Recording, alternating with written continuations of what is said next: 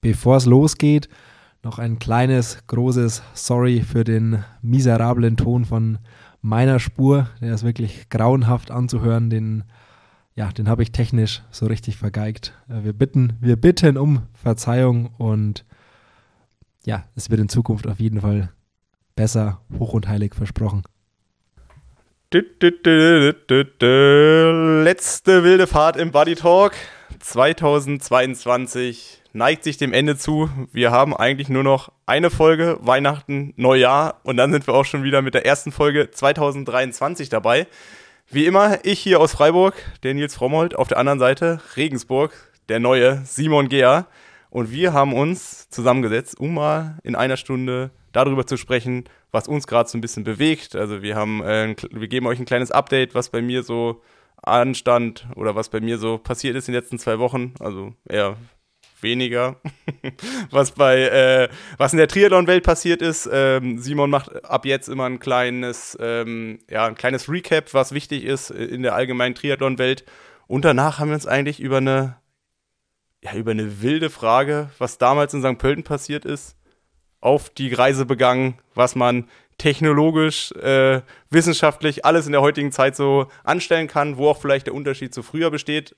Aber bevor ich jetzt zu viel spreche, Bleibt einfach dran, hört es euch selber an, unterstützt den Buddy Talk, denn ihr seid nicht die Einzigen, denn wir haben auch einen Presenter, aber Simon, sag du doch mal ein bisschen mehr dazu. Wie schon letzte Woche haben wir Bionic mit on board. Bionic liefert dir deine individuellen Mikronährstoffe, die anhand deines Bluttests erstellt sind, die du dann direkt zu dir nach Hause bekommst. Und Nils, wie ist der Stand bei Bionic bei dir? Was kam aus deinem Blut raus? Genau, also vielleicht hat der eine oder andere bei Instagram ja schon gesehen. Ähm, es gibt eigentlich so verschiedene Steps, bis man seine personalisierten Mikronährstoffe nach Hause bekommt. Also man schickt sein Blut ein, ähm, füllt ein paar Fragen dazu aus und dann kriegt man eigentlich relativ schnell auch eine Auswertung. Und bei mir hat eigentlich die Auswertung gezeigt, ähm, also eine Auswertung von den verschiedenen Mikronährstoffen, ähm, wo noch Handlungsbedarf ist. Das ist, also ich glaube, es gibt einen Insgesamt-Score. Wir haben gerade schon miteinander verglichen. Also ich habe, glaube ich, 72 zu 68 von 100 gewonnen gegen den Simon. Ähm, also ich bin noch ein, also ich habe immer noch sehr viel Potenzial, aber ähm, Simon hat noch mehr. Ähm, aber darum soll es nicht gehen, sondern es geht, soll eher darum gehen, so was bei mir dann so rausgekommen ist. Also es gab eigentlich zwei Werte, die sich nicht im grünen Normbereich oder nicht in dem empfohlenen Bereich gefunden haben.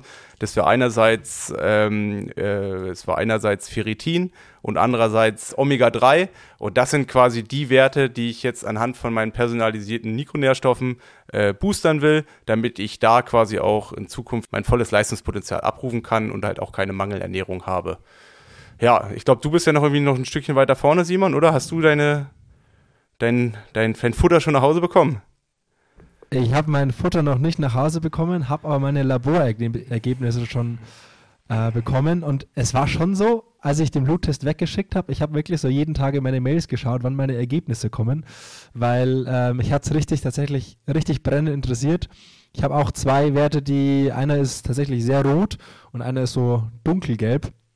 Und jetzt warte ich eigentlich tagtäglich drauf, dass äh, mein Döschen Bionic äh, zu mir nach Hause kommt, dass ich jeden Tag nicht nur Plätzchenfutter, sondern auch mal einen Löffel Bionic äh, in der Früh zu mir nehme und dass sich das dann hoffentlich von Rot und Orange auf äh, Grün verändert und wir damit eigentlich körperlich gut ausgestattet sind und quasi dein täglicher Löffel Bionic ersetzt alle möglichen Pillen und äh, Nahrungsergänzungsmittel, die du sonst irgendwie zu dir nimmst, sondern einfach täglich einen Löffel Bionic und du bist ausgestattet.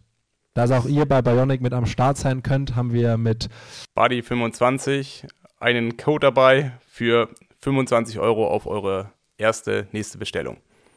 www.bionic.com Bionic schreibt man B-I-O-N-I-Q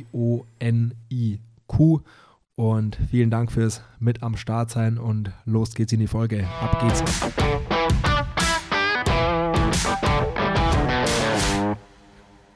Nils, ich freue mich tatsächlich seit Tagen drauf, dass wir wieder hier sitzen können und ich ein bisschen was aus deinem Leben erfahre. Was war los die letzten zwei Wochen?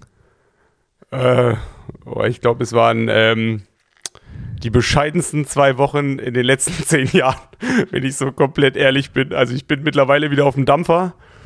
Aber ähm, wir haben ja aufgenommen und ich glaube, zwei Tage später hat es mich mal so richtig erwischt.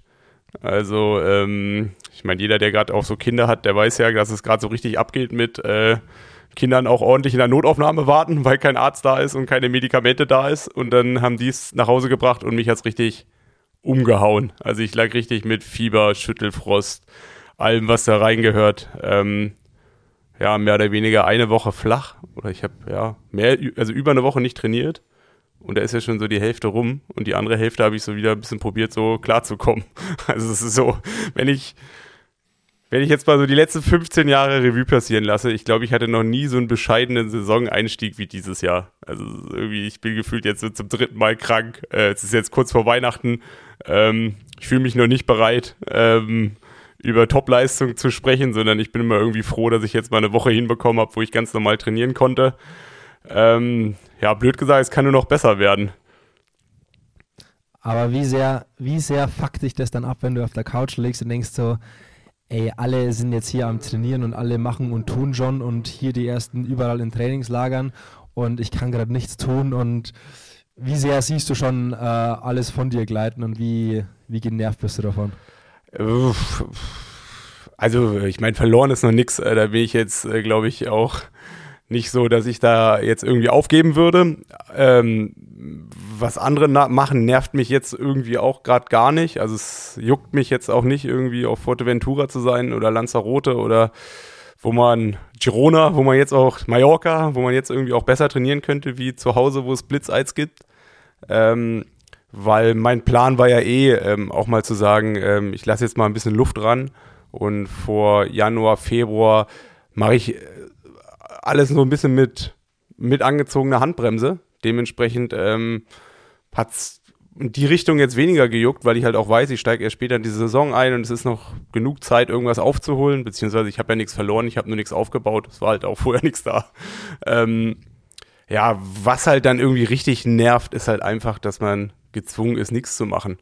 Und man freut sich ja immer, wenn man einen Restday hat, aber wenn man dann Kopfschmerzen hat, Fieber und irgendwie da rumhängt und noch nicht mal das Fernsehgucken Spaß macht, das ist so, das ist eher so ein Selbstmitleid-Ding, ne? Also das, das nervt dann mehr, wie eigentlich, dass es mich jetzt nervt, gerade irgendwie Sport zu treiben, weil wir sind immer noch im Dezember ähm, und ich bin jetzt noch nicht so, also klar bin ich heiß, aber ich bin jetzt auch noch nicht kurz vorm, kurz vorm Abrennen.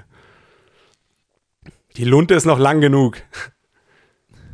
Ich lag jetzt auch die letzten, ja, so vier, fünf Tage so ein bisschen flach und konnte auch nichts trainieren und keinen Sport machen und mich fuckt sowas ja so richtig ab. Also wirklich, ich drehe innerlich komplett am Rad.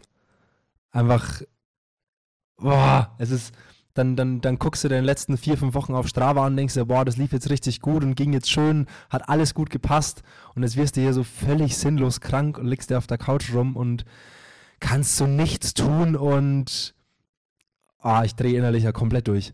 Kommt da die Vernunft mit dem Alter, Nils? Nee, überhaupt nicht. Also es nervt halt, wenn man sich was vorgenommen hat, was man einfach nicht schafft. Also ich würde das jetzt nicht nur aufs Sportliche runterbrechen, sondern auch ähm, alles, was man so drumherum auch noch macht. Ähm, wenn man halt einfach auch nur merkt, okay, äh, man fühlt sich jetzt nicht so, dass man irgendwie, weiß ich, mit seiner Zeit irgendwas Konstruktives anfangen kann. Und das nervt mich halt. Ähm, klar nervt es halt auch, wenn man einen Plan hat und irgendwie wieder Plan B her muss. Ähm, aber jetzt so sportlich betrachtet ist es, hat es jetzt nicht so weh getan, weil ich genau weiß, okay, es ist, ist genug Zeit. Also was mich richtig nervt, ist halt einfach, man isst die ganze Zeit irgendwie was. Also entweder isst man nichts, weil es einem nicht danach, weil man sich dann nicht danach äh, fühlt, oder man isst halt irgendwie gefühlt nur Mist und man merkt so richtig, wie man Tag für Tag einfach abbaut. Also so, wie man einfach so merkt, man wird so träge und äh, ja, das ist halt einfach, das nervt dann einfach, wenn man genau weiß, okay, man könnte jetzt irgendwie Besseres mit seiner Zeit an, anfangen, aber ja, es gehört halt irgendwie, gehört ja zum Leben dazu. Und ich meine, jetzt ist ja auch gerade so eine komische Phase, ich habe keine Ahnung, ob das auch jetzt was mit den letzten Jahren so mit Corona und allem drum und dran zu tun hat, aber ja, bei uns im Kindergarten, da waren, glaube ich, von 15 Kindern zwischen, zwischendurch zwei Kinder noch da. Und wenn ich so sehe, wer es auch so drumherum alles, wen es so richtig erwischt hat, es ist schon brutal dieses Jahr. Also es sieht man ja auch irgendwie in den Nachrichten, dass Medikamente fehlen, dass irgendwie Wartezeiten bei Ärzten immer länger werden und ähm, ja, alles, was dazugehört.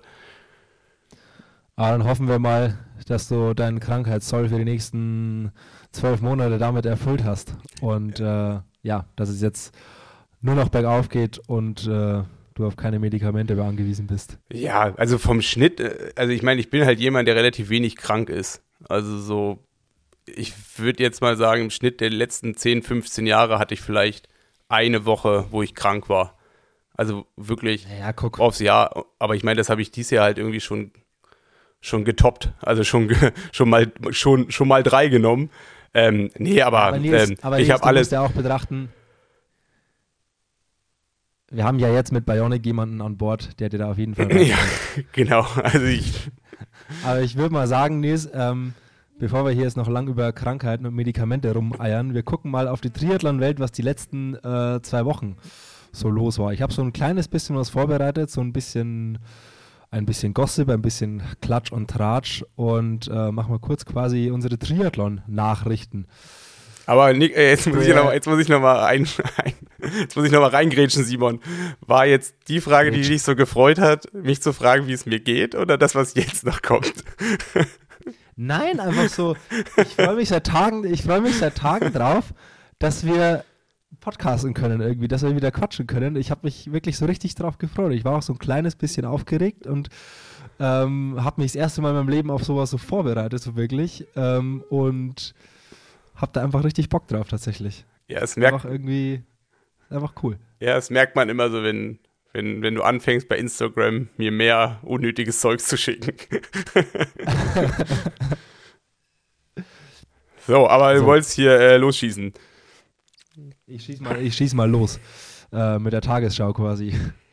Ähm, Ironman hat den Ironman Alaska abgesagt wegen äh, zu wenig Betten. Zu viele Anmeldungen für äh, zu wenig Betten, das ist der einzige Absagegrund. Ein ähnliches Problem gibt es bei der 73 WM nächstes Jahr im finnischen Lahti. Dazu haben wir eine Stimme von einem betroffenen Profi und zwar von Fred Funk. Ja, ich habe das Ganze auch nur von ähm, Jan Stratmann mitbekommen. Dem hat mir das geschickt, dass auf Booking.com äh, alles, also nichts verfügbar war. Da habe ich auch mal geguckt auf Airbnb. Ähm, da war auch wirklich im, bis Helsinki, das ist halt eineinhalb Stunden Autofahrt von Lahti weg, ähm, war nicht, war keine Betten, keine Unterkunft, keine Apartments, äh, keine Hotels äh, verfügbar. Also echt brutal. Und ähm, habe ich mir schon gedacht, das kann ja eigentlich nicht sein, weil ich meine, die Qualifikationsperiode ähm, ist ja, ja gerade mal zur Hälfte um. Ähm, und da kann doch nicht jetzt schon alles ausgebucht sein. Also es gibt ja immer noch locker, keine Ahnung, 3000 Athleten, die sich, die sich dafür qualifizieren und dann immer noch was buchen müssen. Also ich selber hätte sowieso jetzt noch nichts gebucht, weil eigentlich, keine Ahnung, ich buche nie so weit im Voraus. Ähm, die ganze Situation habe ich da dann trotzdem mal zum Nachdenken gebracht. Und es hat sich dann herausgestellt, dass Iron Man oder die Nirvana Group selber alles äh, in Lachti und im Umkreis gebucht hat. Ähm, also es alles geblockt hat, reserviert. Und jetzt kann man nur über die Ironman-Seite ähm, die Unterkunft buchen. Natürlich zu einem paar ähm, extra Euro. Ähm, also ich kann leider nicht sagen, wie viel mehr die das da online stellen, weil ich weiß nicht, wie viel das, ähm, das sonst kostet. Müsste man mal irgendwie herauskriegen. Ähm, aber ich bin mir ziemlich sicher, dass es eine ähm, weitere Art ist von Ironman noch mehr Geld da jetzt zu machen, weil jetzt alle, die eine Unterkunft brauchen in Lachti, müssen über die Ironman-Seite äh, die Unterkunft buchen. Da ist auch ist auf jeden Fall auch noch alles ähm, oder äh, das meiste verfügbar. Das ist ähm, kein Problem. Aber ja, wahrscheinlich teurer, als es, als es normal gekostet hätte, wie man es über Airbnb oder Booking.com oder die üblichen Seiten gebucht hätte.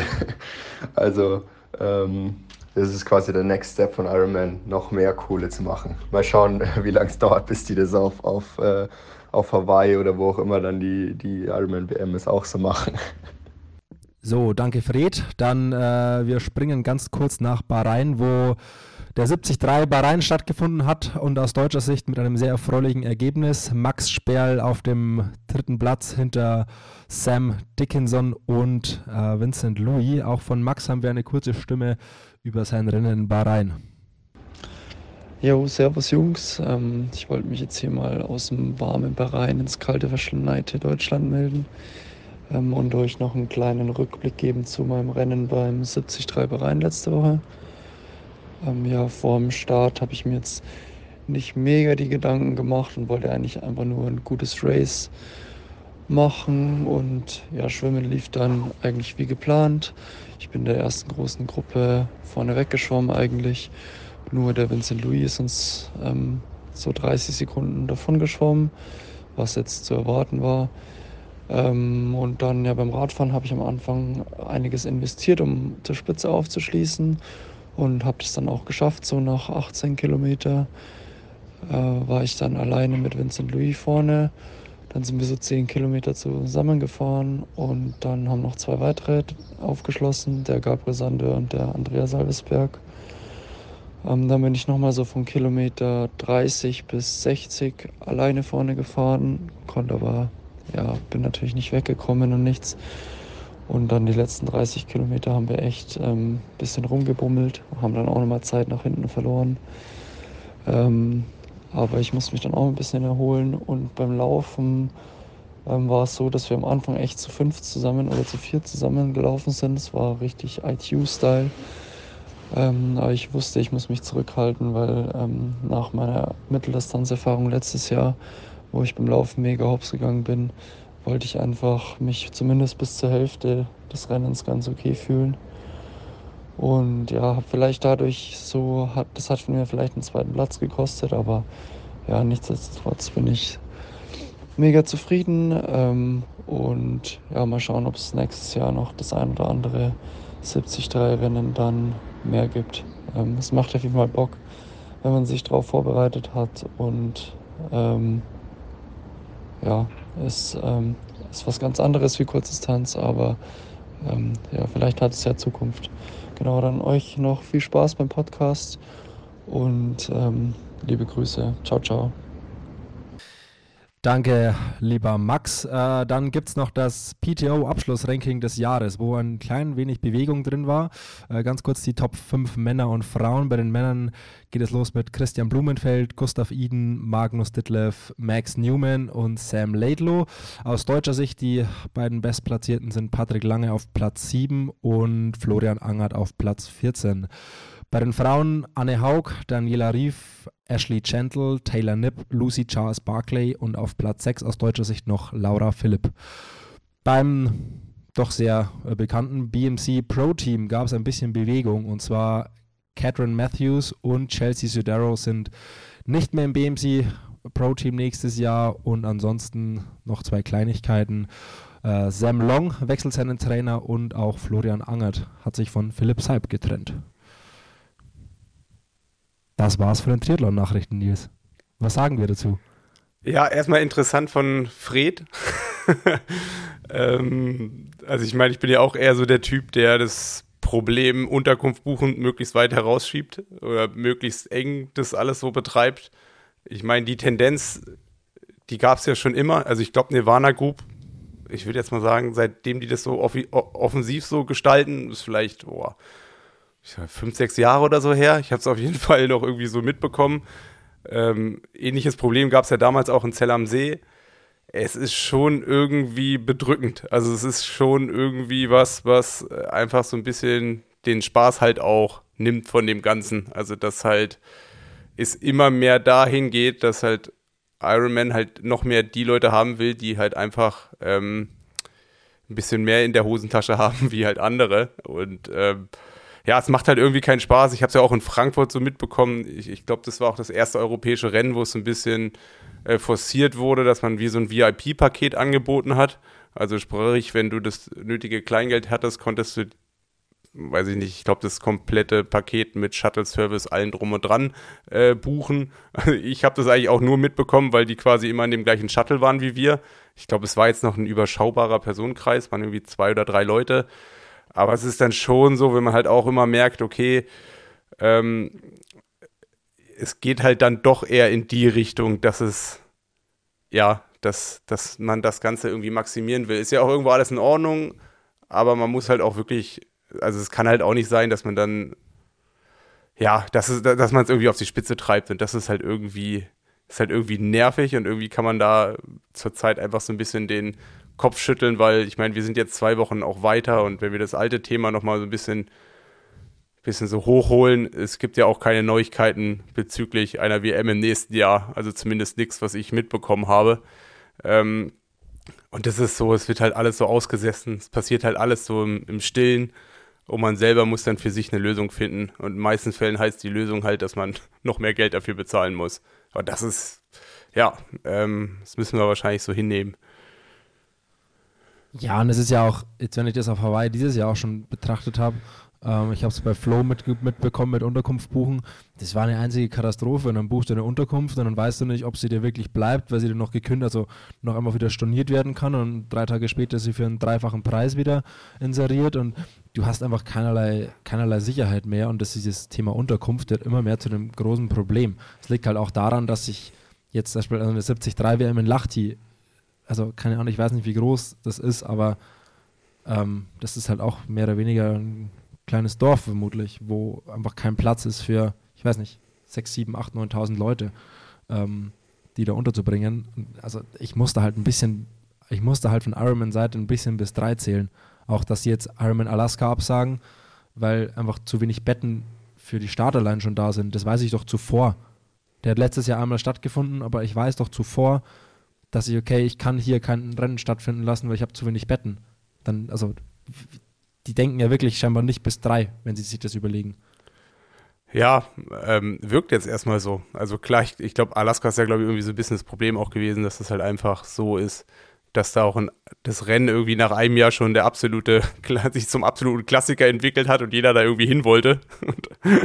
aber ich meine, auch mit sowas sollte man ja als Ironman irgendwie rechnen. Das ist ja jetzt auch nicht zum ersten Mal vorgekommen. Ja, ich meine, das Thema ist irgendwie so, äh, ja, ist irgendwie so ernüchternd. Lass uns lieber über, lass uns lieber über Max sprechen. Der hat ja auch direkt nochmal abgeliefert. Äh, hat er, glaube ich, eine Woche später ist direkt in Breiten geblieben, hat auch beim ITU Cup auch nochmal ein Podium gemacht. Ähm, ich glaube, zweiter, ja. Ja, also er hat auf jeden Fall eine ganz gute Saison so gezeigt und ähm, da kann auf jeden Fall nochmal was kommen. Also der war ja auch im Buschhütten schon am Anfang des Jahres dabei. Ähm, auf jeden Fall Podest, ich glaube auch Zweiter oder Dritter ist er geworden. Ähm, hat er eigentlich auch super souverän so agiert, also schwimmen ein bisschen weiter vorne, dann haben wir ihn irgendwann aufgeholt auf dem Fahrrad und dann hat er es im Laufen dann entschieden, also zu seinem Gunsten. Ähm, also gewonnen hat ja vorne souverän Fred, aber ich meine, er wäre Zweiter geworden, ähm, ist wahrscheinlich auch schneller gelaufen wie Fred, also es ist auf jeden Fall jemand, der sich mit dem Thema Non-Drafting schon auseinandergesetzt hat. Und ähm, wenn er ein Lati eine Unterkunft bekommt oder so. Ich weiß gar nicht, ob das jetzt sogar für eine Quali gereicht hat. Ähm, aber es ist auf jeden Fall jemand, der ähm, da noch ähm, äh, durchstarten kann. Ich habe ich hab gerade nachgeguckt, er wurde Zweiter im Buschütten. Du lagst völlig richtig, Nils. Zweiter, ja. Ich ja. könnte dir jetzt auch gerade nicht sagen, wer Dritter geworden ist. Äh, warte, Dritter wurde Johannes Vogel. Ah ja, okay. Auf der ist J, ja. Buschütten. Ja, ja, der ist relativ am Ende noch nach vorne gelaufen. Jetzt ja, erinnere ich mich. Laufzeit. Ja, sag ich, sag ich ja. Nils, äh, Nils ja. Haben, du, hast das, du hattest letzte Woche angekündigt, wir stellen heute noch ein bisschen vor, was wir hier eigentlich alles so, äh, was wir hier, hier für Schabernack treiben und was wir vorhaben. Ähm, stell uns das doch mal vor. Stell es mir doch mal vor, was du im Kopf hast. Genau, also ähm, ich meine den Buddy, Buddy, den Buddy Talk, den, den kennen wir jetzt irgendwie seit zweieinhalb Jahren. Ähm, klar, wir sind damals auf einer anderen Plattform erschienen und ähm, äh, es war natürlich auch Niklas noch mit dabei. Ähm, jetzt ist es halt einfach so, dass wir eine gewisse Regelmäßigkeit reinbekommen wollen. Also wir wollen jetzt alle zwei Wochen erscheinen und nicht nur wie bisher das Thema zu spielen, quasi, wo ich in der Interviewsituation über meinen sportlichen Werdegang berichte. Also ich meine, es ist ja in den meisten Fällen so, dass Niklas mich gefragt hat, was passiert ist und ich habe ähm, ja wie so einen Ausblick, was ansteht und halt auch einen Rückblick, was was passiert ist, gegeben. Und wir wollen das einfach so ein bisschen weiter aufdehnen. Ähm, wir wollen das Thema Buddy ein bisschen größer machen. Also wir wollen ähm, Buddy, Buddies quasi mit reinholen und unter Buddies verstehen wir halt auch Wegbegleiter, Freunde, ähm, ja, Leute, mit denen wir beide halt auch viel zu tun haben. Ähm, die wollen wir begleiten. Wir wollen uns natürlich auch ein, zwei ähm, High Potentials dazu holen, von denen wir halt auch denken, über die kann man gut berichten. Die wollen wir auch ähm, kontinuierlich begleiten, also über Sprachnachrichten, über, ähm, dass sie auch als Gäste mit reinkommen oder halt, ähm, ja, in was, für, in was für einer Form auch immer, dass sie halt auch einfach berichten und ähm, wir die somit auch einfach verfolgen, damit man halt auch, ähm, ja, so, ein, so einen Einblick über andere Personen bekommt. Aber dazu wollen wir natürlich auch, wie eben äh, Nik äh, Niklas, jetzt sage ich schon Niklas, äh, wie, ähm, wie Simon auch gerade schon angefangen hat, ähm, äh, quasi über so allgemeine Themen zu sprechen. Also allgemeine äh, Themen aus der Szene im Triathlon, also äh, so ganz krass allgemeine Sachen wie eben, aber wir wollen es auch so ein bisschen auf die auf die Geschichten, auf die Insights dahinter fokussieren. Also so, so ein bisschen Gossip, was wir so mitbekommen. Ich meine, Simon ist auch viel unterwegs. Ähm, der war, glaube ich, letztes Jahr hat er mehr Reisetage gehabt wie ich. Der war bei allen WMs mit am Start. Ähm, kriegt natürlich auch einen komplett anderen Blick hinter der Szene und wir probieren die Schichten, Geschichten zu, zu erzählen, die vielleicht über so einen Ergebnisticker hinausgehen. Und ähm, da geben wir uns alle Mühe. Ich denke, wir sind beide relativ nah dran ähm, und probieren diesen Einblick dann halt auch hier über den Buddy Talk zu, aufzubereiten. Dem habe ich nichts hinzuzufügen. Ja, äh, ja ich habe ja auch sehr weit aufgeholt. Also ich glaube, es ist schon eine ziemlich große Herausforderung. Ähm, wir sind natürlich auch beide komplett in einer neuen Situation. Ähm, also dass wir auch viel mehr das Thema aktiv halt auch gestalten wollen und viel mehr auch wegen Inhalte Gedanken machen. Aber ähm, also ich und bei Simon weiß ich es halt auch, wir haben da schon irgendwie richtig Lust drauf, so ein bisschen uns kreativ aufzuleben, um das halt ähm, quasi in der Podcast-Form halt aufzubereiten. Ähm, deswegen werden wir auch, ich meine, wenn wir jetzt auch noch einen kleinen Ausblick nach vorne machen, Simon wird jetzt auch im Januar dabei sein, wenn es äh, zusammen mit dem Team Erdinger alkoholfrei ins, ähm, ins Langlaufcamp zum Hotel Jakob am, am, am Fuschel am See geht, ähm, damit wir da direkt vor Ort so probieren, so ein paar Insights aus dem Team ähm, über die Podcasts halt auch aufzubereiten, ähm, damit man da ja, ähm, wie soll man, damit man so ein bisschen Mäuschen sein kann, was so teamintern passiert, ähm, was es da für Teamgeflüster gibt. Äh, ich hätte mir eben überlegt, dass ich äh, immer so einen kleinen Nachrichtenblock vorbereite, was so, ja, was so die letzten zwei Wochen einfach passiert ist. Manchmal ist es mehr, manchmal weniger. Manchmal gibt es was zu erzählen, manchmal ähm, vielleicht auch nicht. Im Sommer auf jeden Fall mehr, im Winter vermutlich weniger. Und ähm, dann habe ich mir noch eine Kategorie überlegt für dich, Nils, weil es gibt da überall in jedem Podcast gibt es ja irgendwie Kategorien. Ähm, und ich finde es tatsächlich immer sehr witzig und sehr, ähm, sehr lustig. Und ich ähm, hatte mir überlegt, das kam mir beim Radfahren irgendwie mal so vor ein paar Wochen, ähm, dass wir ein bisschen in deiner Karriere rumwühlen und äh, ich dich so, so ein bisschen darüber ausfrage, wie gut du eigentlich über deine Karriere Bescheid weißt. Ja, okay, dann. Also fängt jetzt, fängt jetzt der Abgesang schon an, oder was? Also muss ich mich jetzt schon darauf einstellen, dass, äh, also wir, wir machen ja noch einen Ausblick, ist kein Rückblick. Also ich will doch. Ja, okay, ja, okay. Kein, kein Abgesang, ich frage dich einfach was über Rennen, ähm, die du bestritten hast in deiner Karriere. Ähm, und frag so ein bisschen, äh, wie gut du darüber Bescheid weißt. Okay, ich würde meinen, ich würde meinen, außer Zeiten würde ich noch fast alles zusammenbekommen. Da bin ich, bin ich gespannt. Wir fangen, also wir fangen mit was ganz, ganz Einfachem an, aber ich habe äh, hab mir schon so ein paar paar Sachen bereitgelegt, ähm, wo es mich sehr wundern würde, wenn du das auf die Kette bekommst. Aber äh, wir fangen mit was ganz Einfachem an. Ähm, Ironman 70.3 Austria 2015. WM? 73? Nein. Äh, ah, achso, du meinst ähm, St. Pölten. St. Pölten. Du musst St. Pölten dazu sagen. Ironman 70.3 Austria St. Pölten 2015. Welcher Platz? Wo welchen Platz hast du? Ah nee, 2015. Äh, ich bin Zweiter geworden hinter Böchi. Wer ist Dritter geworden? Maurice. Nein. Äh, Jan van Berkel. Richtig. Welches Fahrrad bist du gefahren? Ja, also ich bin ja immer nur ein Fahrrad gefahren, also ein Speedmax. Die, die, die Marke ist klar, die Farbe?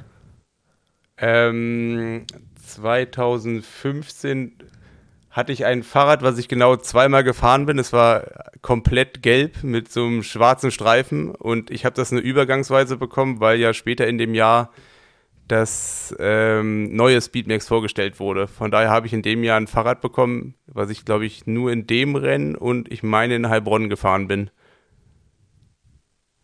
Richtig. Ja, und das. Jetzt habe ich, noch ein, jetzt hab, Ja. jetzt hab ich noch eine Sache.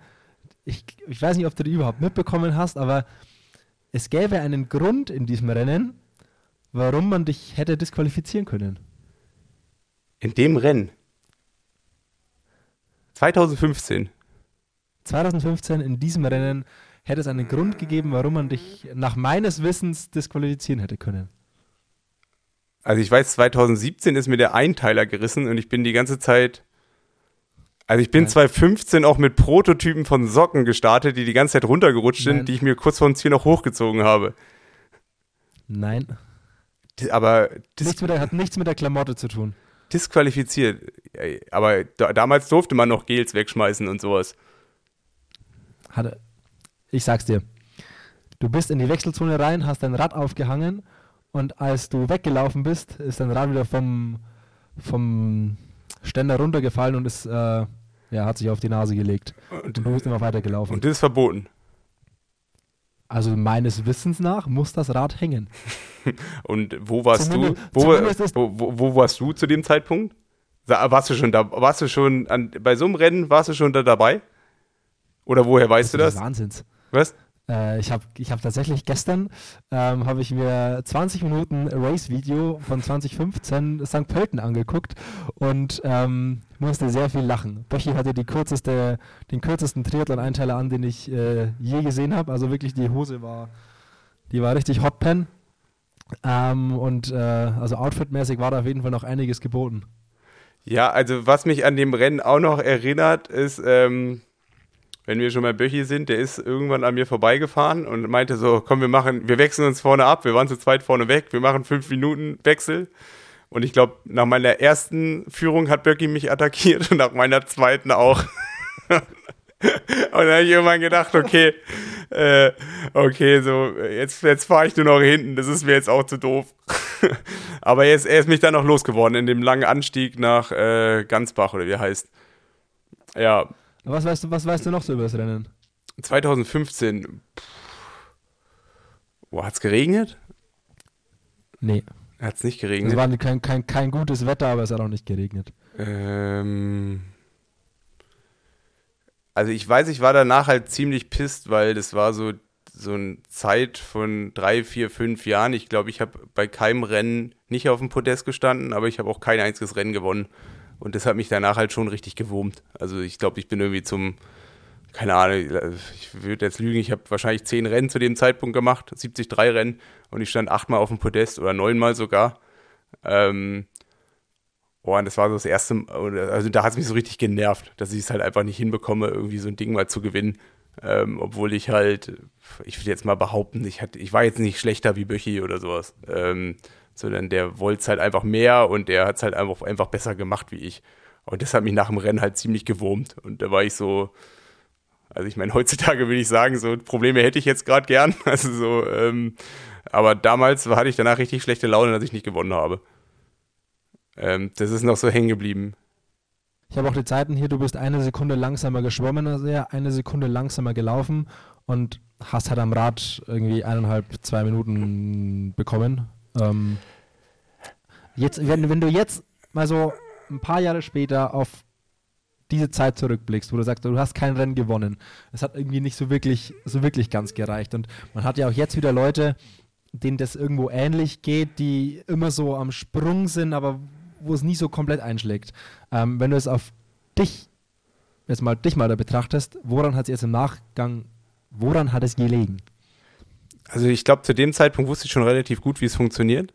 Ähm, aber mir haben halt auf der 73 immer so diese ganz krassen Waffen gefehlt. Also wenn man so die Ironman-Rennen seit Arizona 2012 bis zu dem Zeitpunkt sieht, habe ich eigentlich alles so gemacht, wie ich hätte Rennen gewinnen können. Also so relativ von vorne bestimmt. Also ich glaube, es gab auch mit Ausnahme von Hawaii kein Rennen, wo ich nicht irgendwie geführt habe mit Vorsprung. Ähm, und das hat auf der 73 hatte ich nicht die Möglichkeiten dafür gehabt. Also dementsprechend, ich wusste schon eigentlich ganz gut, wo es geht, äh, wie es geht. Aber es war dann manchmal halt einfach so, dass äh, vom Kopf her und ich glaube auch, wenn ich zu dem Zeitpunkt schon manche Sachen anders angegangen wäre, also gerade so mit Mentaltraining und dass man auch äh, Sachen aus einem anderen Blickwinkel sieht, dann hätte ich das vom, also es ist ein reines Kopfproblem gewesen. Dann hätte ich das schon, ähm, schon damals auch hinbekommen. Auch, auch auf dem 70-3. Auf dem Ironman ist es mir leichter gefallen, weil da hatte ich, da waren meine Stärken besser. Ähm, und auf dem 70-3 war es eher so, ja, also da waren viele ebenbürtig, wenn nicht sogar ein bisschen besser. Und ähm, ja, ich habe so, ja, also ich, und, dadurch ist es mir halt einfach schwer gefallen. Und ich glaube, wenn ich von vornherein mir in den Rennen eine klarere Taktik zurechtgelegt hätte, mir vorher die Strecken genauer angeguckt hätte, wo will ich was machen ähm, und nicht alles auf mich zukommen lassen hätte, habe, dann äh, hätte ich wahrscheinlich drei, vier Rennen in meiner Karriere mehr gewonnen. Aber es ist ja dann schon auch so ein Prozess, den, den man vielleicht auch so durchgehen muss. Ähm, weil ich habe später sicherlich auch Rennen gewonnen, wo ich nicht der, nicht der Beste war, sondern wo ich mich halt besser angestellt habe. Oder halt auch meine Taktik dann halt hundertprozentig auch durchgesetzt oder durch oder umsetzen konnte. Also ich denke halt im Nachgang hätte ich mir vorher viel mehr Gedanken gemacht über meine Renntaktik. Also so, meine Renntaktik war halt immer schnell schwimmen, auf dem Rad probieren, irgendwelche Akzente zu setzen und es halt irgendwie so durchzubringen. Ähm, und ich meine, dieses ganze Energiethema und so, das, das gab es ja damals noch gar nicht. Ähm, aber hätte ich mir vorher schon genauer, schon genaueres so hingelegt. Also hier lohnt, hier kann man so und so viel Watt fahren, hier lohnt es sich zu attackieren, hier kann man jemanden auf die Flanke setzen, hier kann man ähm, irgendwas machen oder halt auch, ich meine, was so ein beliebtes taktisches Instrument ist ja auch einfach nach dem Schwimmen und ich hatte ja immer die Ausgangssituation, einen Wechsel noch aggressiver zu machen, damit man halt auch schon mit einem kleinen Vorsprung aufs Rad geht und dann das Ding halt einfach durchzuziehen. Ähm, so wie Fred, ja, Fred ist vielleicht nicht, der, nicht das beste Beispiel, weil er in den meisten Fällen ja auch erstmal eine Lücke zufahren muss. Ähm, das hätte ich damals nicht gekonnt, aber ähm, ich hatte ja meistens die Ausgangssituation, dass ich dann irgendwie, wenn ich mich beeilt hätte im Wechsel, dann wäre ich auf eins oder zwei rausgekommen und dann hätte ich es einfach durchbringen müssen. Ähm, und da war ich zu abwartend manchmal. Aber auch glaube, weil, ja, weil, weil ich halt, ja, weil, weil ich halt immer gehofft habe, es kommt eher so auf mich zu. Und ähm, ich glaube, wenn ich einen ganz klaren Plan gehabt hätte und auch, dann, dann, dann, hätte, dann wären manche Sachen anders gekommen. Also klar, jetzt hier St. Pölten ist ein, ist ein schwieriges Beispiel, weil ich glaube, das hätte ich nicht gewonnen, ähm, weil Böchi war halt einfach besser. Der hat mir, glaube ich, auf dem Rad ja dann zwei Minuten gegeben. Ich das Laufen des, äh, also ich war, ich bin glaube ich schon auf irgendwie auf 50 Sekunden rangelaufen und ähm, er war dann am Ende einfach besser. Also das war dann schon eher so eine Sache, da ist da hat es am taktischen nicht gelegen, sondern da hat es einfach an der an der Power gelegen, aber bei so zwei drei anderen Rennen schon. Aber würdest du sagen, man hat es allgemein damals nicht besser gewusst? Also hat sich niemand da so wirklich äh, drum gekümmert? Kam das da erst so auf, vor allem auch mit Mentaltraining oder man ist ja jetzt auch viel mehr auf der Höhe, was eben taktische Planung für ein Rennen betrifft. Ähm, jeder überlegt sich oder viele überlegen sich, wann sie wie, wo was machen im Rennen, wie ein Rennverlauf aussehen kann. Man legt sich zwei, drei Szenarien zurecht. Gab es das damals allgemein noch nicht so oder warst du, würdest du sagen, schusslig? Es war viel allgemeiner. Also klar, das Energiethema, das gab es weniger. Da hast du nach dem, nach dem Prinzip, okay, ich mache so viele Gels, wie ich habe, in die Flasche rein und das ist mein Energieplan. Und beim Laufen hatte ich, bis ich angefangen habe, äh, bei Philipp Seib zu trainieren, habe ich, glaube ich, also ich würde jetzt lügen, bei meinem ersten Ironman hatte ich einen Trinkgurt an und danach habe ich nie extern irgendwie zugeführt, sondern halt so Cola und ISO, wie es halt gekommen ist, zugenommen. Das war so meine Verpflegungstaktik beim, beim Laufen. Und da ist viel passiert. Ähm, mit dem ganzen Mentalcoaching ähm, habe ich so zu meiner Kurzdistanzzeit ziemlich viel gemacht. Also in Potsdam kann ich mich erinnern, das waren so die letzten zwei Jahre. Da habe ich auch viel, was so ähm, Renntaktik und ähm, mich halt auch so mit Situationen. Also da war damals so das Problem, dass ich zwei, drei Probleme im Rennen hatte und die mich halt einfach vom Kopfmäßig fertig gemacht haben. Also da gab es einmal so ein Rennen, ich glaube, das war auch Pontevedra, äh, da hatte ich halt alles dabei, meinen Schuh verloren, irgendwie die Kette verloren und irgendwo habe ich mich dann in dieser ganzen Situation, war ich halt einfach damit überfordert. Und das habe ich eigentlich ganz gut damals mit einem Mentaltrainer halt aufgearbeitet und hatte dann auch viel mehr irgendwelche Rennpläne. Zu dem Zeitpunkt war das dann schon vier, fünf Jahre her und ich habe halt gedacht, so, okay, es, es funktioniert halt irgendwie so auch. Und ich meine, es hat in den meisten Fällen ja auch funktioniert. Aber in dem Wissen, was ich jetzt habe, denke ich, wenn ich mich viel krasser an Sachen gehalten hätte oder über viel krasser über Sachen informiert hätte, gerade so, wo kann man wie schnell hochfahren, wo kann man irgendwelche Attacken setzen, dann wären Rennen anders ausgegangen und klar mit dem Wissen, was Ernährung machen kann mit einem, also sowohl positiv als auch negativ, ähm, das ist schon auch ein Gamechanger. Also ich denke halt auch, das ist halt auch der Grund, warum mittlerweile so viele junge Athleten auch auf der Langdistanz so früh halt auch erfolgreich sind, weil es halt ähm, nicht mehr so ist wie früher, dass man den Körper dahin trainieren muss, dass man, ich sag mal, mit, mit einer schlechten Ernährung über acht Stunden kommt, sondern heutzutage brauchst du einfach nur ein richtig geiles Energiemanagement und ähm, das kannst du alles trainieren, aber dafür brauchst du nicht irgendwie fünf, sechs Jahre, wie du es früher gebraucht hast, um deinen Körper so ökonomisch zu schaffen, dass er halt auch mit halb so viel Energie durchkommt.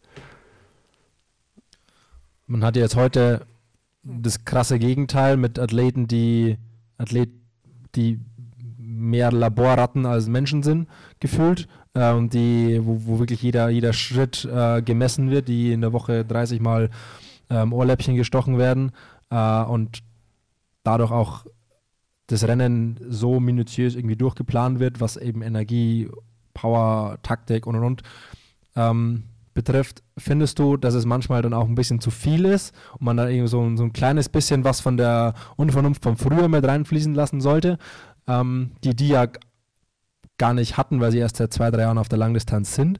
Ähm, meinst du, ist so ein Mittelweg oft mal vernünftiger? Mal jetzt mal ausgeklammert davon, dass hier die Norweger die Norweger ziemlich erfolgreich sind damit.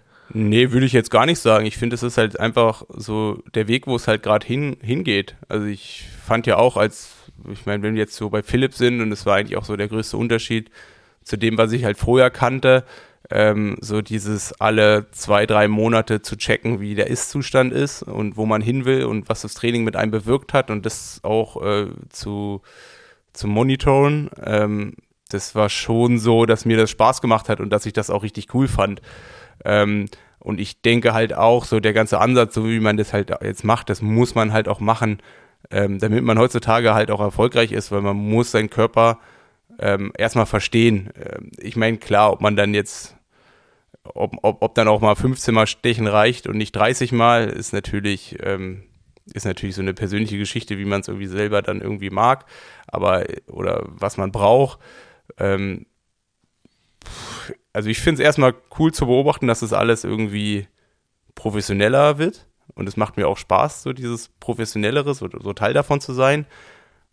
Aber klar, irgendwo so diese Zeit von früher, äh, die ist natürlich auch irgendwo schön gewesen. Also so dieses äh, weiß ich nicht, ähm, am Ende der Woche freust du dich halt, dass da irgendwie eine große Zahl da stand und dann hast du dich dann irgendwie verglichen, äh, wie viel jeder irgendwie trainiert hat und es ging halt dann doch auch viel einfach um Masse und es, da, da hat sich niemand die Frage gestellt, ob er weniger trainieren kann oder was jetzt hier irgendwie sinnvoller ist oder weniger sinnvoll, sondern es wurde grundsätzlich erstmal gemacht und das war halt auch, es hat auch, es hat mir auch Spaß gemacht. Also es ist, ähm, ja, also ich finde, es ist gut, wie, wie der Triathlon sich so entwickelt. Also ich bin, mir macht es auch so genauso viel Spaß, wie es irgendwie früher gemacht hat. Und ich finde auch gut, dass man so eine Entwicklung da mitgemacht hat, weil ich glaube, würde ich jetzt immer noch so trainieren wie vor sechs, sieben Jahren. Also heute will ich nicht irgendwie vier Stunden gerade draußen fahren mit irgendwelchen Handschuhen und äh, keine Ahnung, was dann auf dem, auf, dem, auf, dem, auf meinem Radcomputer stand. Aber im Endeffekt war das ja dann doch auch einfach drei, vier Stunden in der Kälte überleben. Und so dieses, dass man jetzt einfach hingeht und sagt, man kann auf der Rolle irgendwie trainieren, das bringt ja dann auch so eine Abwechslung, die einen dann auch so lange bei der Stange hält. Ähm, von daher, ich meine, jeder muss für sich so den Weg finden. Also ich glaube, ich bin jetzt ja auch nicht so das extrem, ähm, was extrem ähm, analytisch davor geht. Also klar habe ich meine Tools und klar habe ich meine Testverfahren und ich habe auch ein Laktatgerät zu Hause. Ähm, aber ich denke, da geht auch insgesamt mehr. Und wenn man die Leute um sich rum hat, die einem das ermöglichen. Also ich glaube, es ist halt immer schwierig im Triathlon, ähm, weil grundsätzlich ist man ja eine One-Man-Show. Also man, du musst dich ja um alles selber organisieren. Und das ist dann schon schwer, so ein richtig professionelles ähm, Surrounding aufzustellen. Aber wie ist denn der, wie ist denn der Ist-Zustand, was ähm, Monitoring und Co. Vom, vom Training betrifft? Wie viel, wie viel guckt ihr wirklich rein? Ähm, wie viel wird der da ähm, abgenommen oder wie, wie analytisch trainierst du aktuell wirklich? Ja, also ich trainiere ja bei der Laura Sophie Usinger seit ähm, drei Monaten und die hat schon auch viele Standards wieder mit reingebracht. Also es ist ähm, gerade so dieses Thema Laktatmessung. Ähm, ich war jetzt auch bei dem Robin Olczewski, ähm, das ist das Atlas Lab in Offenburg. Also der war früher mal mein Nachbar. Mittlerweile hat er sich selbstständig gemacht und äh, bietet auch Leistungsdiagnostiken und, ähm, und, und Bike-Fittings an. Bei dem war ich äh, vor Ort im September. Wir haben quasi äh, meine Laktatwerte im Laufen und Radfahren bestimmt. Die haben wir dann abgeglichen mit dem, was ich halt zu Hause hab, hab, habe, also hab. Ähm, weil da gibt es ja dann doch auch schon wieder unter Unterschiede zwischen einer professionellen Laktatmaschine äh, und irgendwie das, was man für den Heimgebrauch hat. Ähm, das haben wir schon dann auch in der Saison bis ähm, September, Oktober, bis die Rennen waren, schon regelmäßig gemacht, ein bis zweimal die Woche, um einen Überblick zu haben. Ähm, ja, jetzt ist es gerade so ein bisschen schwierig, weil wie gefühlt starte ich ja gerade so zum zweiten, dritten Mal in die Saison. Also dieses Jahr haben wir eigentlich noch nichts gemacht. Also wir, also Laura hat probiert mit ihren Athleten so zwei, drei Standardtests so reinzubringen. Also ich fahre alle zwei Wochen so ein, das dauert so 20 Minuten ähm, da kriege ich verschiedene Wattstufen. Also ich glaube, das ist zweimal sechs Minuten, einmal bei, boah, ich will jetzt nichts Falsches sagen, 60 Prozent von deiner äh, Herzfrequenz Maxstufe und einmal 80 Prozent und einmal drei Minuten bei 95 Prozent oder 95, also irgendwie so, also es gibt drei Stufen. Ähm, ich glaube einmal 60, einmal 80 und einmal 90 Prozent von deiner ähm, Maximalherzfrequenz und anhand von den Werten kannst du das wohl ganz gut analytisch bestimmen. Also wir haben jetzt auch gerade erst damit angefangen. Ähm, das ist auch so ein Standardtest, also es ist jetzt nichts, was sie irgendwie erfunden hat. Ähm, aber es ist wohl eine Möglichkeit, über die, über die Verlaufskurve vom äh, Watt im Verhältnis zum, ähm, zum, zum Puls halt auch genau zu sehen, okay, wie weit kommt man da jetzt damit. Und ich glaube, ähnliches Testverfahren gibt es auch im Laufen. Also wir wollten da mal etwas anfangen, aber ja, jetzt ist halt, ist halt dieser ganze Mist also dazwischen gekommen. Also das ist das, was ich gerade so mache.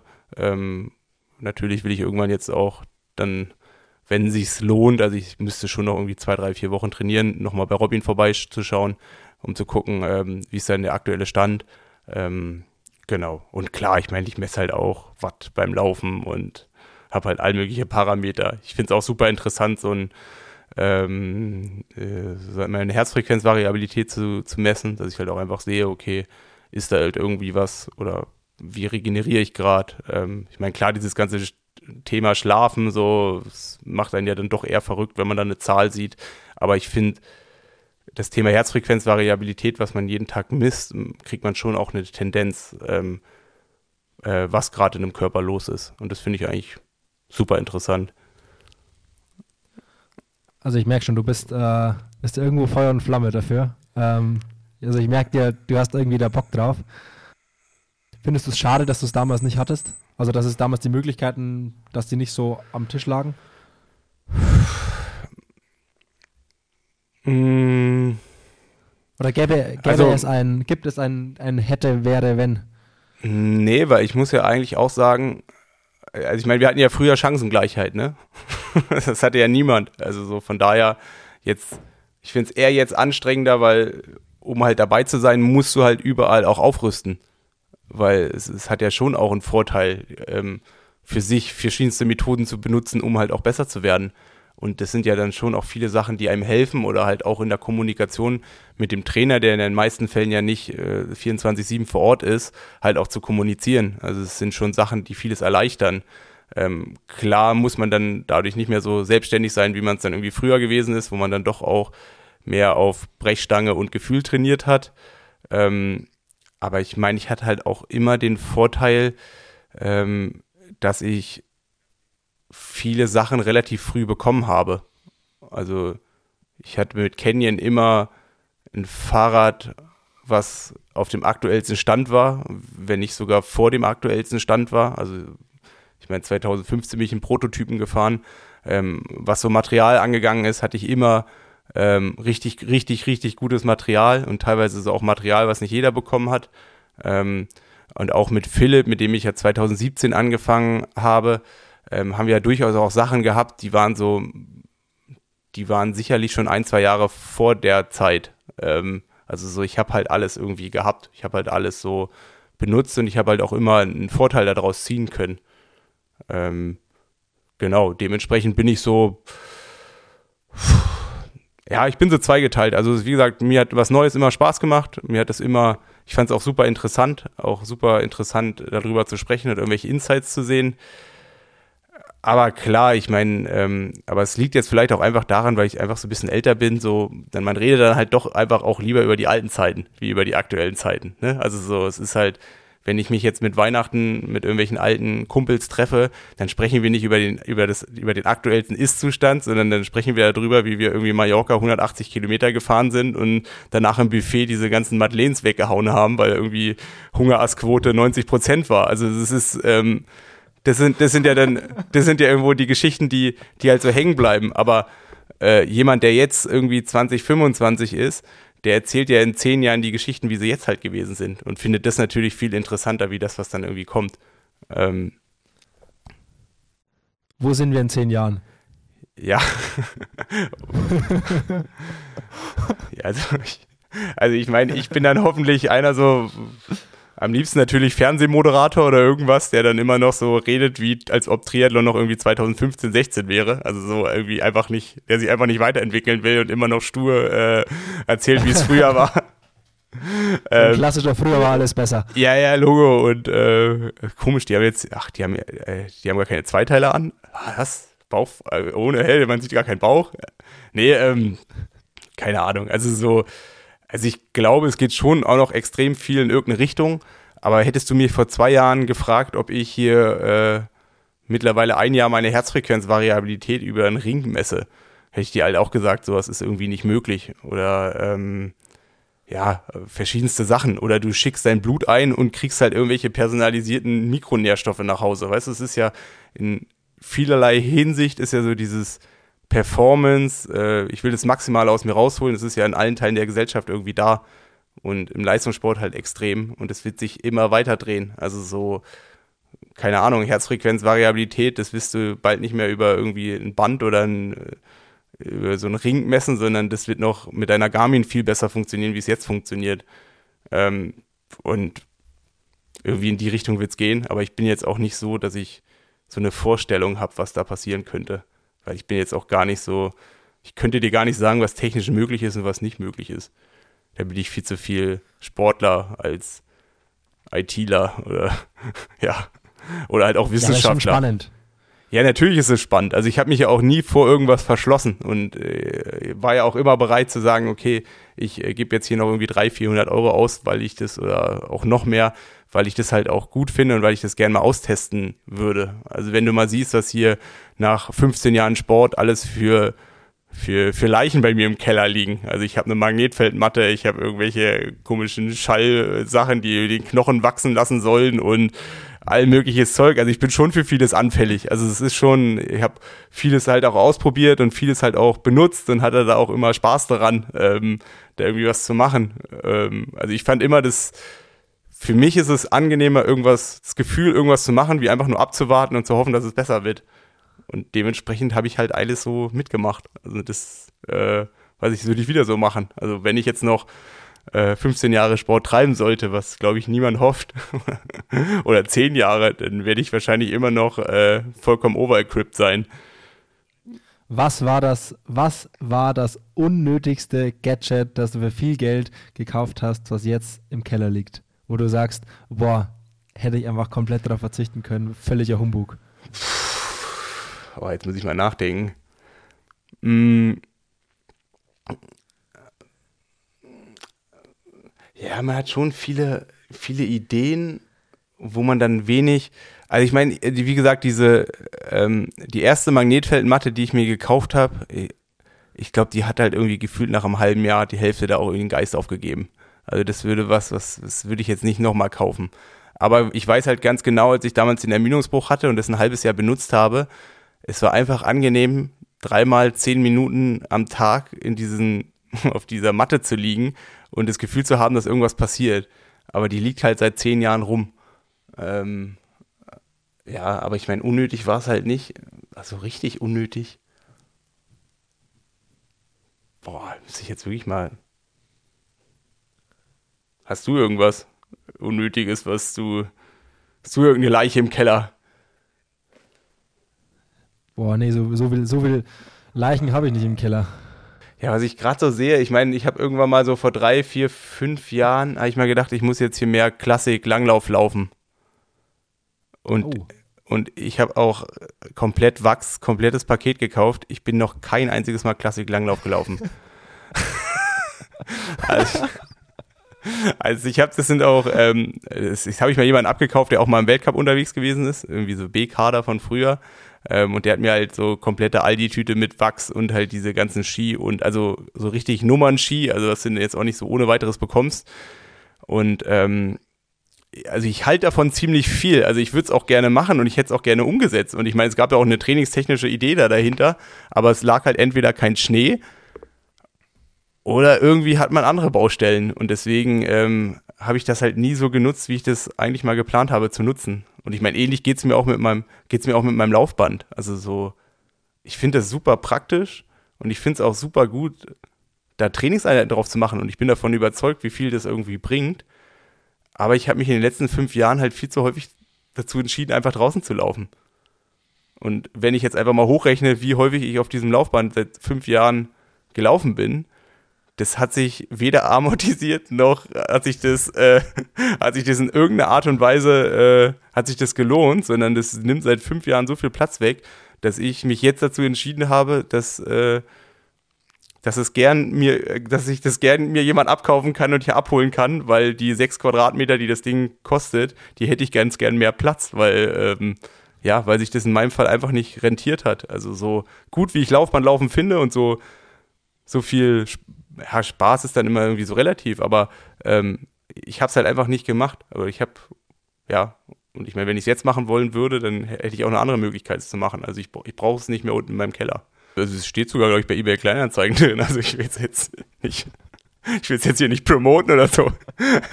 also, also ähm, Nee, also es war jetzt nur so, so, so ein Beispiel. Also es ist jetzt, ähm, also ich meine, es ist natürlich auch zu schade, irgendwie sowas wegzupacken, klar. Ähm, es hat natürlich auch irgendwo mal seinen Preis gehabt. Ähm, aber es hat sich halt nicht rentiert.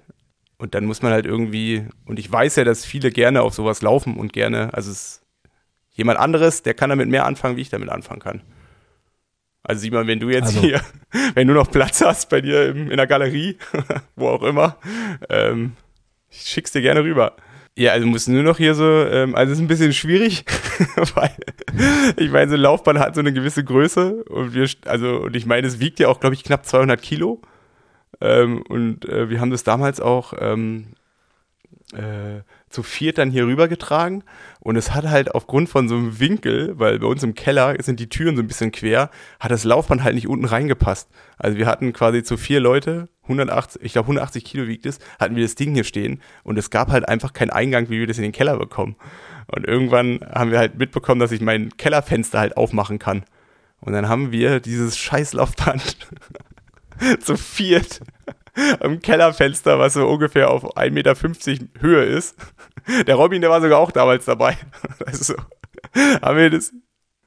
Aber tatsächlich, ich laufe richtig gerne am Laufband mittlerweile. Also jetzt nicht, weil es Spaß macht, aber ich jetzt so vor allem beim hier, wenn es Kackwetter ist und straßenmäßig ist eher so so lala ist und auch irgendwie so, so Temposachen, ähm, finde ich am Laufband dann richtig gut. Und ist auch so, ich habe so das Gefühl, ist so ein bisschen verletzungsunanfälliger, also so ein bisschen, es nimmt so ein bisschen den, äh, die Belastung raus. Äh, ich finde es richtig gut. Also, äh, äh, äh, also trainingstechnisch und von dem ganzen System und von dem ganzen Idee dahinter finde ich es auch gut. Aber so, ich, also irgendwie, weiß ich nicht, also so, ich habe mich halt einfach dann immer entschieden, irgendwie draußen zu laufen. Also so, und ich finde halt auch, ich schwitze halt so extrem.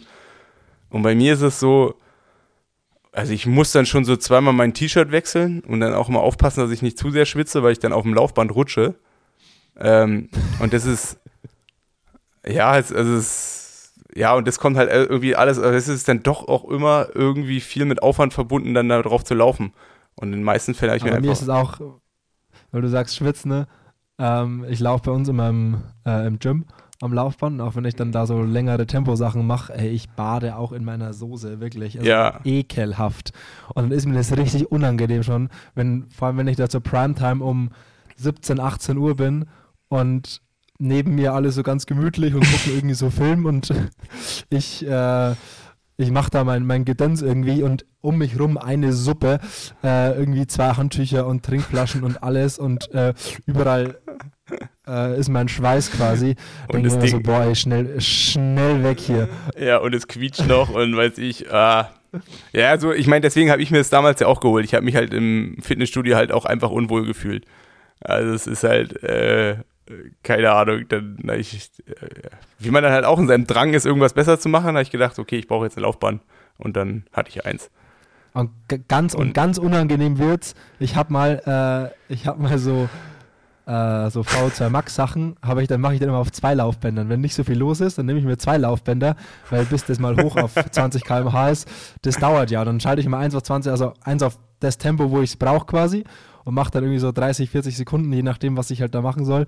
Ähm, springe ich aufs andere Laufband drüber und mache das andere in, mein, mein, in meiner Pausengeschwindigkeit. Und da, da gucken dich die Leute richtig bescheuert an. Aber es ist richtig gut so. Also kann ich jedem ans Herz legen. Es funktioniert mega gut. Aber du hast auch, äh, du kannst mit deinen mit deinem Gym Pass kannst du äh, in unterschiedliche Fitnessstudios gehen, sodass du nur einmal im Monat immer in jedes gehen musst. Nee, ich, ich, ich, muss, ich muss meinem Gym leider treu bleiben. Oh, okay. Aber die kenne ich schon. Die kennen mich. Aber um 5 Uhr morgens läuft nur einer auf zwei Laufbändern. Aber ähm, äh, für was trainierst du eigentlich? jetzt. Was- also wenn ich, also äh, nee, wenn ich jetzt, wenn ich jetzt äh, mir so ähm, äh, Gedanken machen müsste, was sich jetzt bei mir passiert, wenn ich dann irgendwann auch sage, okay, ich ähm, mein Haupt, äh, mein, also ich, ich, ich höre halt auf mit Sport und mache halt irgendwie nur noch äh, für mich was. Also oder höre jetzt auf mit Leistungssport und mache jetzt nur noch Sport für mich selber. Ich glaube, ich hätte richtig lange Probleme. Also ich glaube, auf dem Rad wird es dann irgendwie gehen, aber immer nur mit anderen zusammen. Aber ich glaube, ich könnte nicht mehr für mich alleine über einen Zeitraum von ein paar Jahren sagen, ich mache Tempoläufe oder ich gehe ins Schwimmbad oder es macht mir alles Spaß, aber so, so ich bräuchte, glaube ich, erstmal, bis ich so eine Überwindung habe.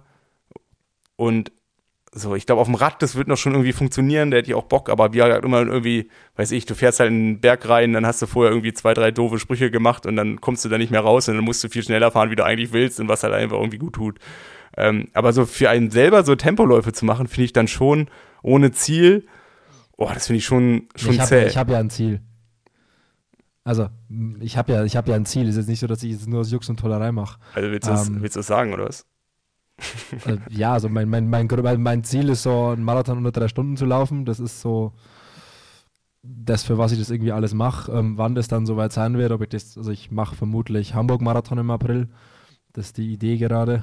Ähm, ob ich das im April jetzt schon, das was wird, wird man sehen. Ähm, aber ja, so ein Marathon, Marathon unter drei Stunden und mal eine vernünftige 10 Kilometer Zeit, eine vernünftige Halbmarathonzeit, mit der ich irgendwie auch, mit der ich äh, ruhig schlafen kann. Ähm, das ist so das, äh, was mich so antreibt. Aber ja, so ein drei Stunden Marathon ist schon so ein Ding, was seit längerer Zeit so über mir schwebt, wo ich denke so, okay, das muss mal sein. Ähm, und ich bin leider Gottes mit, äh, ich muss, ich sag, mal, ich sag mal so, ich muss einen sehr hohen Aufwand dafür betreiben, ähm, um da hinzukommen, weil ich jetzt, ich bin jetzt nicht so mit dem allerbesten Talent ausgestattet. Ähm, aber ja, habe tatsächlich richtig Bock drauf und ähm, bin, bin richtig heiß. Und ähm, Ja. äh, erste Zwischenstation Silvesterlauf, unter 40 Minuten. Habe ich mir. Erste, erste Zwischenstation Silvesterlauf Kempten. Und du Ähm, hast hier auch mit- äh, prominenten Hasen eingekauft. Ich habe ich hab keine Kosten und Mühen gespart. Ähm, ich habe einen ganz prominenten Hasen eingekauft. Ähm, Bocky wird, äh, wird mich da durch, durchjagen. Aber du weißt schon, Niklas ist so ein Typ, wenn der Startschuss geht, dann läuft er erstmal drei Minuten los. Also der ist vorne Ja, bei ich- denen, wo die mit Baumwollhemden da mitlaufen und dann. Ey, äh, ah, Beispiel Bocky, bestes Beispiel, Bocky und ich waren ähm, ja auf der Tour unterwegs, wo wir schon drüber gesprochen haben, letzte, vor zwei Wochen. Und äh, ich hatte, wo wir in Frankfurt waren, ähm, hatte ich irgendwie auch so Tempoläufe in der Früh, also ziemlich ekelhaft und Bocky halt wirklich aus der komplett kalten Hose nach vier Monaten kein Meter gelaufen, so ungefähr, ähm, ist dann da mit. Und dann war er, war, war er Feuer und Flamme, ist einen Tag drauf in Köln oder zwei Tage drauf in Köln, hat er gesagt, Junge, heute ist der Tag, ich laufe jetzt einfach aus der kalten Hose einen Zehner unter 40, unter 40 Minuten. Dann ist er raus, los und äh, irgendwie 38 oder 37 Minuten gelaufen. Ähm, einfach, einfach aus der völlig kalten Hose und äh, seitdem ist er wieder angeschossen. Und jetzt schreibt er immer, Junge, gerade eben fünfmal 1000 Meter verhaftet, ich bin so heiß für Silvester. Ja, aber Bocky ist auch, also wie, also ich meine, ich habe es ja auch mit ihm schon immer besprochen, das ist für mich ein wirklich ein krasses Phänomen. Also der war ja damals auch, äh, ich würde sagen, ich war schon richtig fit. Äh, 2015 in Texas. Und ähm, Bocky hat dann ja auch, der ist da hingekommen und hat am Anfang immer gesagt, so, ah, Sarah, komm, wir laufen zusammen. Und ich glaube, er ist ein einziges Mal mit Sarah gelaufen. Und dann hat er grundsätzlich nur noch die Tempoläufe mit mir gemacht. Und es gab dann dieses einmal, da sind wir, es war so eine 1 Kilometer Runde um so einen See rum.